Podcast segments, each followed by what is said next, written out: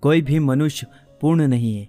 किसी ना किसी में कोई ना कोई कमी होती है और हर किसी में कोई ना कोई अच्छाई होती है। इसलिए आपकी तुलना किसी से मत करो, बल्कि पूर्ण निष्ठा के साथ अपना कर्म करो। कर्मवीर मनुष्य ही अपनी पहचान बनाते, जो कर्म नहीं करते, वो विलुप्त हो जाते।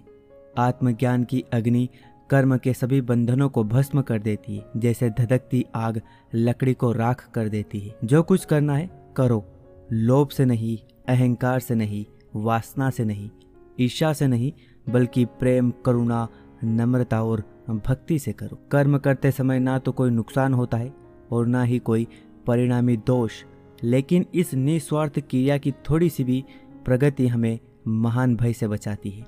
इंद्रियों से मिलने वाला सुख पहले तो अमृत जैसा लगता है, लेकिन अंत में यह विष के समान कड़वा होता है, जिसने अपने मन पर विजय प्राप्त कर ली।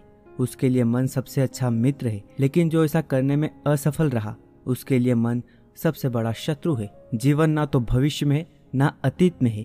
जीवन तो बस इस पल में है। जीवन तो इस क्षण का नाम है। भगवान कहते हैं, तुम्हारी पीड़ा के लिए मेरे पास एक उद्देश्य है।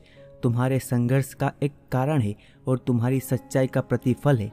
मेरा विश्वास करो और हार मत मानो। प्रभु कहते हैं, वो मुझे प्रिय है, जो सुख के पीछे नहीं भागता। और ना दुख से दूर भागता है, ना शोक करता है, ना लालसा करता है। संदेह करने वालों को इस दुनिया में खुशी नहीं मिलती।